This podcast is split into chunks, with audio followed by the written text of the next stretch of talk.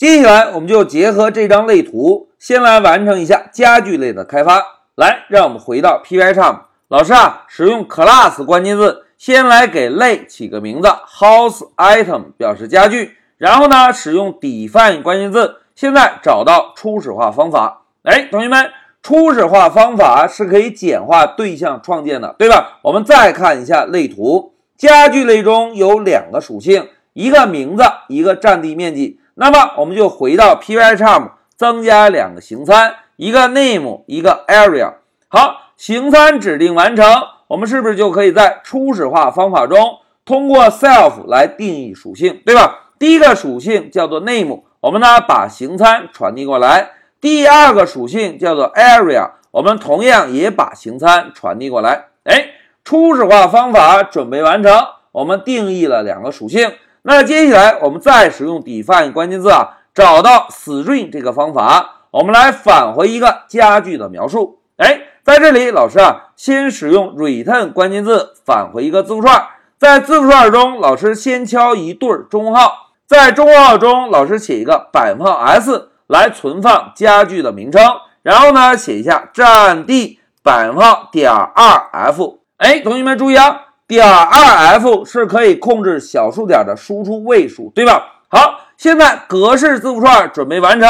我们就跟上一个百分号，再跟上一个元组，在小号内部，我们把 name 这个属性做个输出，再把面积这个属性做个输出。哎，一个描述方法也完成了。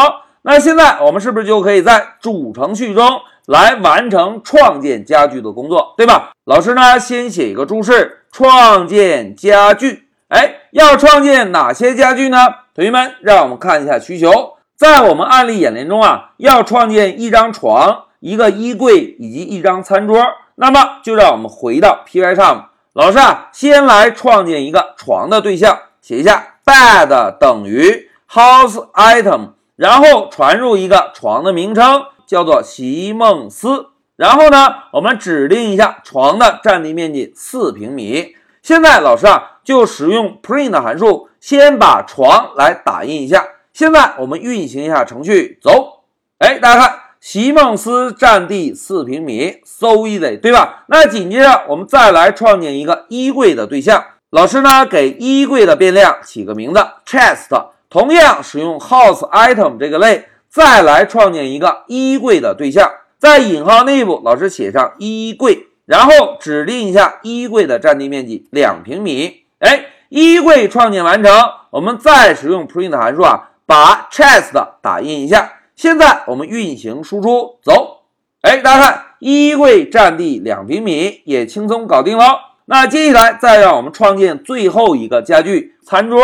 老师啊，给餐桌起个名字，叫做 table，同样还使用 house item。我们呢来指定一下餐桌的名字——餐桌，然后指定一下餐桌的占地面积一点五平米。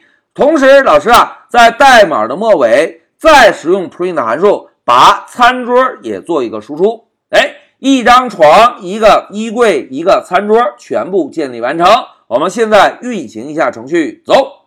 哎，大家看，床、衣柜、餐桌全部输出在控制台，对吧？好，在这一小节中啊，我们就先来建立了一下家具类。在家具类中，并没有定义特殊的方法，我们只是使用两个内置方法，一个初始化方法中。定义了两个家具的属性，另外一个描述方法中返回了一下家具的描述信息。同时，我们在主程序中是不是就使用 house item 这个类，分别建立了三个家具，并且把三个家具的信息做了个输出，对吧？好，讲到这里，老师先暂停一下视频。